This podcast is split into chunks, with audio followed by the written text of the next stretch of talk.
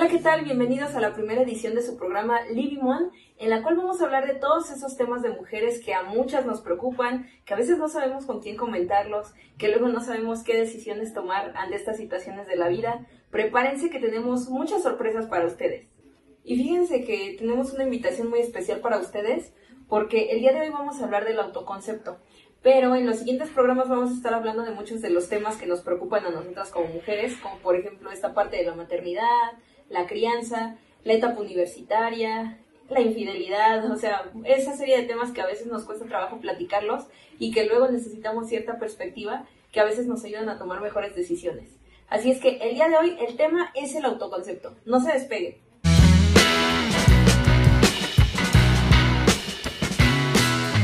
Hola, yo soy Vicky. Y yo, Mon. Hoy el episodio se trata de el autoconcepto. Y fíjense que vamos a partir de una serie de preguntas que yo creo que ustedes las han visto en infinidad de programas, de podcasts, de videos de YouTube, o en algunos reels en redes sociales, y que a veces nos parecen un tanto filosóficas. Pero pues ahorita más que irnos por la cuestión filosófica, espiritual, vamos a enfocarnos más hacia lo psicológico. Y aquí mi amiga Mon va a empezar a plantearles algunas de estas preguntas que nos gustaría que ustedes nos fueran respondiendo en la serie de comentarios, de qué opinan, qué piensan, cuál es la perspectiva de vida que tienen ustedes ahorita a la edad que tengan, porque sabemos que tenemos audiencia de edades diversas. Entonces, pues Mon va a empezar con esta serie de preguntas y nos va a compartir algunas de sus anécdotas de vida que estamos seguros que ustedes se van a sentir completamente identificadas o identificados. Así es, la primera pregunta que yo me hice nuevamente es ¿quién soy? Al terminar la universidad pasa un lapso de tiempo y voy viendo, observando esta presión social y sobre todo con mis colegas sobre que veo que se titulan súper rápido, que veo que consiguen plazas en la dependencia donde deseo trabajar.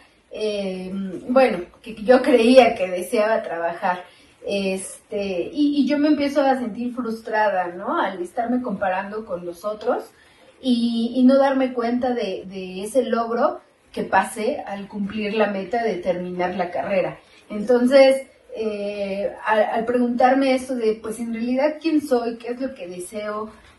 Ese reconocimiento me ha costado bastante, como mujer sobre todo, por las actividades y por el rol y los roles que se me han presentado. Darme cuenta de que pues mi deseo no es en realidad ese, ¿no? Conseguir una plaza en una dependencia o así, sino el propiciar un espacio de investigación e intervención desde lo pedagógico para poder interactuar y para poder dar ese granito de arena, como dicen, en la educación.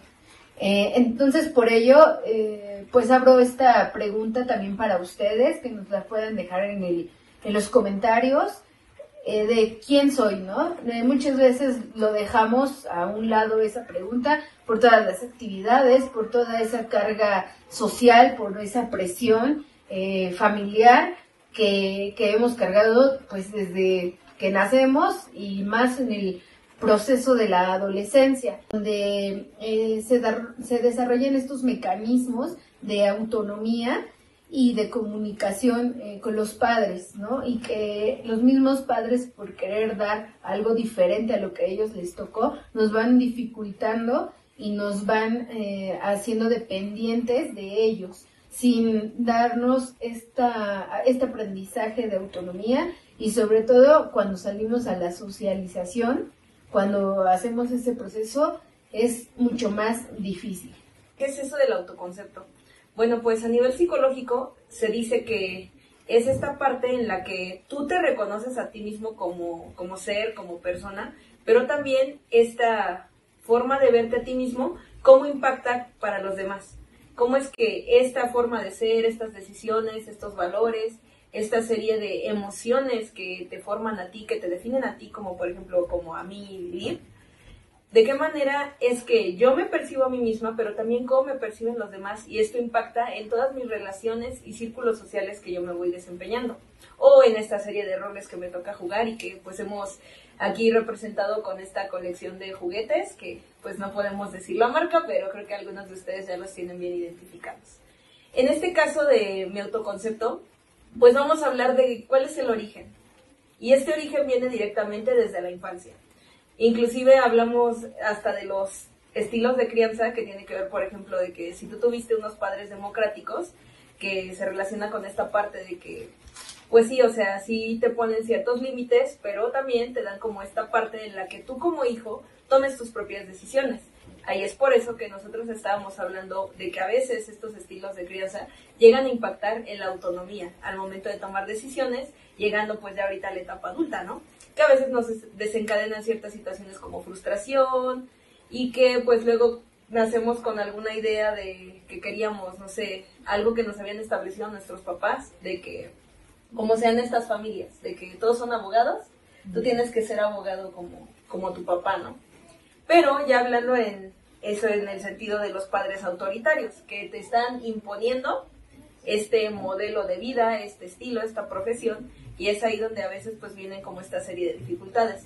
Pero si tus padres fueron democráticos, que te dijeron, bueno, ok, ya creciste, ya estudiaste, y bueno, ya al momento de elegir la carrera profesional o a qué te vas a dedicar, pues te permiten a ti tomar esa decisión, ¿no? Y pues llega el momento en el que tú dices, pues sí, creo que he llegado lejos, creo que estoy cumpliendo mis metas de vida. Nos pueden guiar o apoyar desde esta parte que es la adolescencia, esta etapa en la cual pues tenemos tantas dificultades, tantas preguntas, nuestros deseos no sabemos si en realidad eso nos va a definir, eso nos va a dar una identidad, la llamada identidad, ¿no? De la cual la hablan como algo ya prescrito, pero en realidad pues no es así, hasta el último día de nuestra vida es algo cambiante. Nos lo pasamos aprendiendo. Exacto, ¿no? Ese transitar. Este deseo de ser aceptada en grupos, pues hizo que mis deseos, como, no sé, querer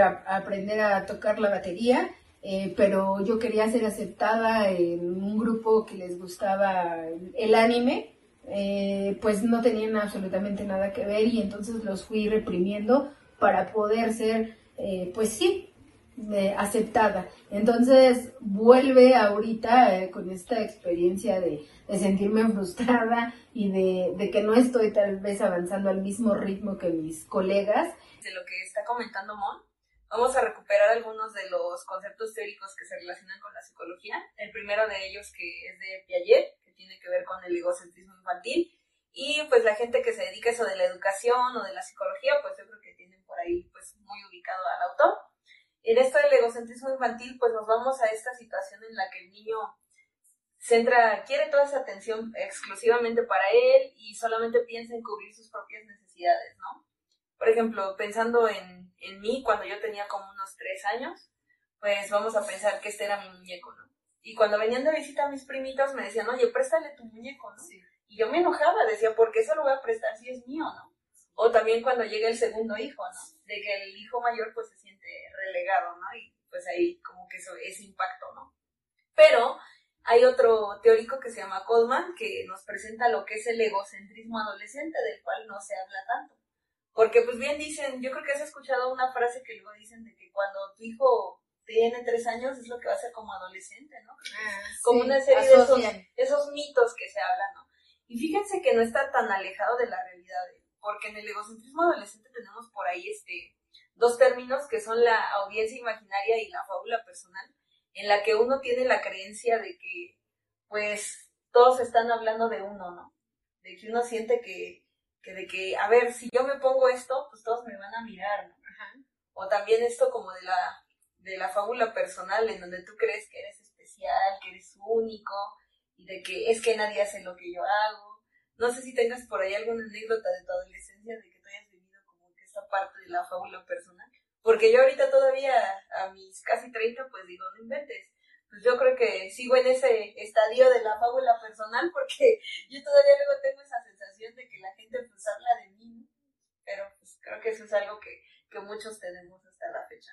Sí, a mí lo que me pasa es que yo asumo con actitudes o con hasta la forma de ser de mi círculo social que habla de mí, ¿no? O que piensan algo positivo positivo, pienso en algo negativo, y entonces asumo y se hace ahí el conflicto, ¿no? Para mí, para mi conciencia, ¿no? De, y si le estoy cayendo mal por esto, y entonces ya no soy como es, ellos quieren, y así. Entonces, también en la adolescencia, pues me pasó el sentirme que si me vestía de negro con botas, con cosas, maquillajes muy exuberantes, negros, góticos, pues me iba a ver ruda, ¿no? Y ya no me iban a fastidiar como pues lo que pasó durante mi secundaria, que sí, ahora el llamado bullying, que en aquel entonces era como de, pues bueno, son llevados, ¿no? Y caí en ese juego de preferir llevarme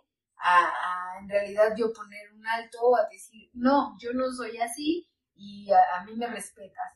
¿Por qué? Por esta falta que uno tiene en el ambiente familiar, ¿no? Y que los padres pues no saben cómo llevar esta conciencia de pues en realidad quién eres y que con base en eso vas a saber tomar tus decisiones, a reconocer cómo eres, cómo estás creciendo, cómo estás pasando eso, y que es algo cambiante, no es algo definitivo. Y yo creo que muchas de las situaciones que nosotros tenemos en la vida adulta, ahorita hablando ya de la vida adulta, de cuando andas ya entre los, yo creo que de los 25 en adelante, ¿no? Sí, ya. Yo creo que de los 25 en adelante, para mí, en lo personal, pues fue como cuando ese hito, cuando yo empecé a hacerme más consciente de lo que estaba pasando en mi vida. Porque todavía cuando yo estaba en la universidad, siento yo que todavía tenía mucho esa parte del egocentrismo adolescente. Porque tomé muchas decisiones que pues hasta la fecha me siguen trayendo consecuencias. Así es, como sujeto pues reproducimos esto que la cultura y el entorno es lo que predomina, ¿no? Sí. Y de dónde viene, pues obviamente es primero de la familia, ¿no? Y nos cuesta muchísimo trabajo hablarlo con alguien, ¿no? Porque a mí en su momento me llegó a tocar medio comentarlo, porque digo medio, con mi abuelita, ¿no? Que ella también como fue mi figura de crianza. Pero pues eso solía hablarlo más con mis primos, porque como te dije, pues yo crecí con puros hombres. Y recuerdo muy bien que uno de ellos, que era muy cercano a mí, me decía, pues pártele su madre, ¿no? O sea, porque eso ya es lo que te dicen, ¿no? No te dejes, o sea, como que empodérate, ¿no? Que ahorita pues es como el término que tenemos generacional, ¿no? Así es. Entonces, yo en ese aquel entonces tenía mi cabello súper largo, de hecho mi cabello es muy parecido al de ella de manera natural, ahorita porque me hago un buen de locuras. Pero sí, o sea, yo tenía el cabello como ella y así, larguísimo, larguísimo, chinito, bonito. ¿Pero qué crees que hasta por eso me hacían burla? Y hablando también de esta parte de estas dificultades de reconocerte a ti mismo, búsqueda del yo, pues que sepan identificar quiénes son ustedes en realidad, ¿no? ¿Cuál es su esencia como personas?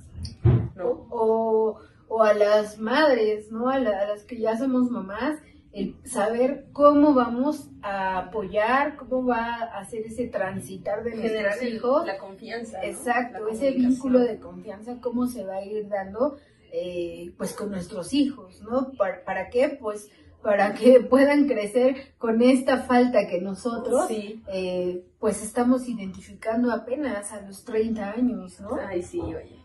Entonces, pues sí, y más que nada no es como, okay, con este podcast ustedes van a reflexionar y lo van a hacer y todo listo. No, esto es cambiante, como el ser humano, el individuo es cambiante. Y obviamente siempre va a estar esta parte, como lo que comentaba hace rato, cultural, que te va a ir poniendo esas limitantes para que tú te vayas más por lo que dicen los demás, ¿no? Sí, por esa, ¿no?, idea que te va vendiendo el consumismo, el saber este proceso de socialización, cómo enfrentarnos, ¿no? Día a día, ya sea desde la familia, sea con el esposo, con la nueva familia que tú vas a educar, o con los compañeros de trabajo, con los compañeros, ¿no?, de trabajo, todos estos círculos que vamos viviendo día a día, pero que es como dicen, ¿no? Dejé de ¿a qué venía? ¿O para qué estoy aquí trabajando más de 12 horas?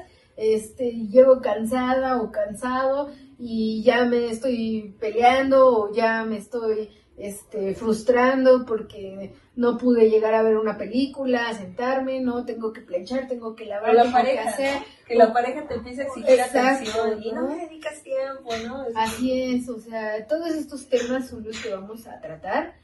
Ahorita, pues bueno, ya vamos a finalizar este episodio. Más que nada es eso, ¿no? El autoconcepto de que devienen estas preguntas sobre quién soy, ¿no? Ahora, ¿qué se abre con esto que yo estoy reflexionando, que estoy reconociendo?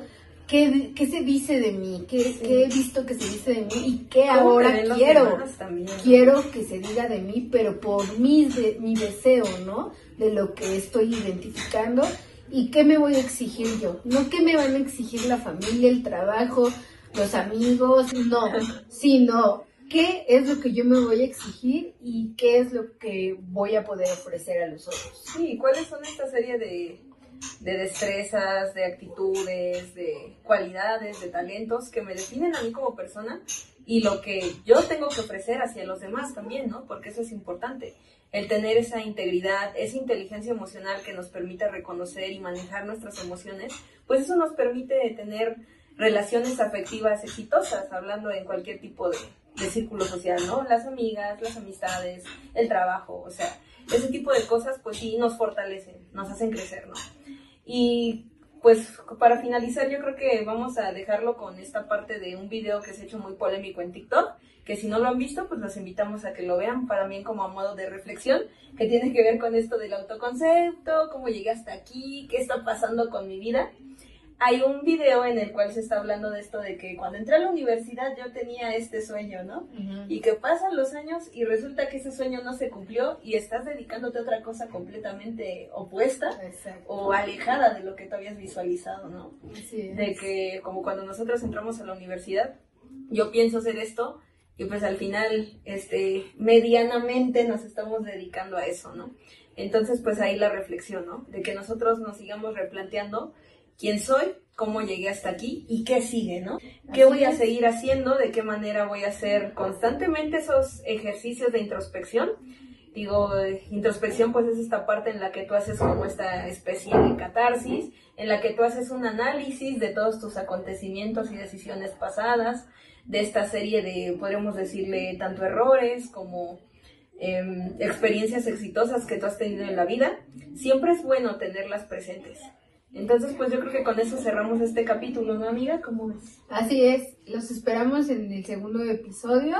Segundo episodio en el cual vamos a hablar de los problemas en la adolescencia. Esta cuestión del consumo de sustancias y el primer beso, o sea, esa serie de cosas y esta serie de anécdotas que tenemos para ustedes sobre lo que nos pasó en la adolescencia. Así es que se va a poner bueno el chismecito, ¿eh? Nos vemos en el próximo capítulo. Yo soy Liv. Y yo, Mon. Nos vemos.